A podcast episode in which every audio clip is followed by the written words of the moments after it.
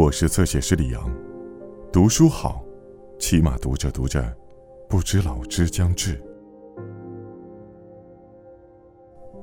世上许多事情，只要甘心，吃了多少苦头都不会受到伤害，他们反而成就了一种可贵的印记和生命的痕迹，成长中不可少的经历与磨练。三毛，你是我不及的梦。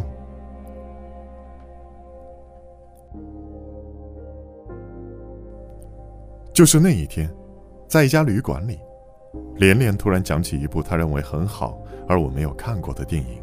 起初，他坐在地上讲讲讲，双手已经舞动，然后不自觉地站了起来，在我身旁绕圈子。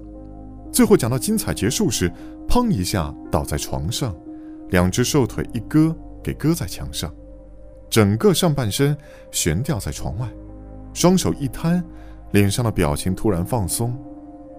停止了。当时，我不能进入连连讲的电影里去，一直张大了眼睛观察他本人的出神入化，也悄悄地问自己：怎么可能？前半年的日子，我居然被这个儿童给整到失去记忆。两度冷眼看看连连，他还是装死在床上，脸上充满了幸福光辉，微微含笑。是一个如假包换的儿童。哎，我不想堵你。我对自己说。在房间里梳头，发卡还没有别上，他那间里面传来惨叫：“不要！”我伸头去看看，齐玉手里拿着一把毛蓬蓬的大刷子，说道：“一点点，一点点嘛，你看都不红，看不出来的。”那个抵死反抗的连连，脸上肯定没有一丝胭脂影，手里抓了面镜子，另一只手开始急速动作擦脸颊。我看着这两个快乐儿童，没有什么想加入的冲动，还是不明白他们目前这副样子，怎么可能将我记忆中一百八十个电话号码都给炸光，包括自己家中的，还有地址。王心莲和齐豫。是我的制作人，他们制我的歌词，或说，当这两个妹妹承担下《回声》这张唱片的全部制作时，我以为在音乐部分他们是在行的，至于文字部分的观念，他们管不到我。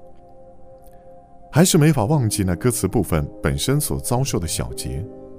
我看见自己一次一次灯下涂写，第二三四日的整个下午。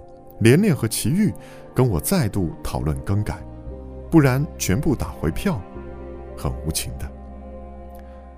我看到自己在九个月后已然趴在地板上，连连蹲在我身畔，微笑的说：“那你再想想，好，休息一下再想想，我们不逼你。”我生平第一次想的想逃到宇宙之外去，他们怎么不逼人？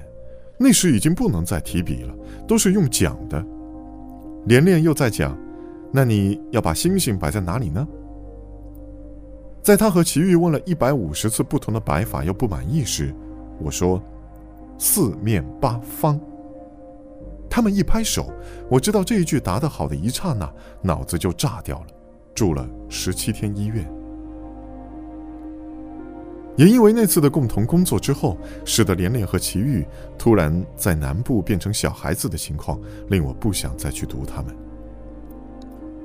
九个月的时光里，等于差不多一年了。连连和奇遇工作起来那份不要命的狠劲儿，并不能吓到我。在另一个角度上分析，我也有这种性情，可是小看了他们在文字上的极度敏锐和坚持，是我个人对他们掉了轻心。他们表面上有一种伪装，使人觉得糊糊涂涂、散散漫漫，其实不是的。他们以歌唱著名，也只是一部分事实。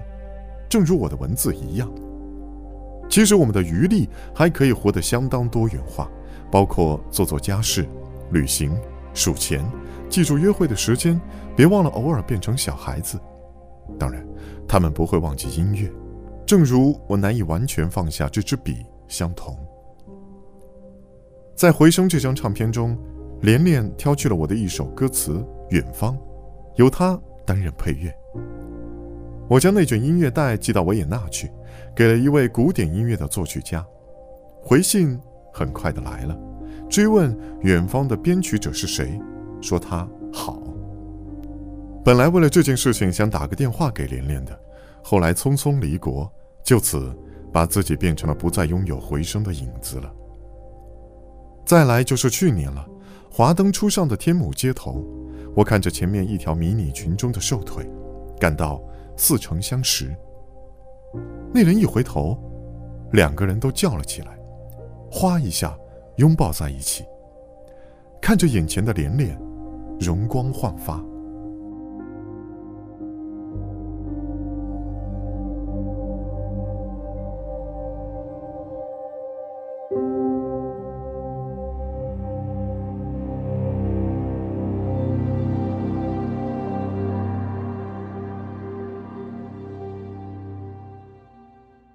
更多精彩内容，请在新浪微博、微信公众号关注“侧写师李昂”。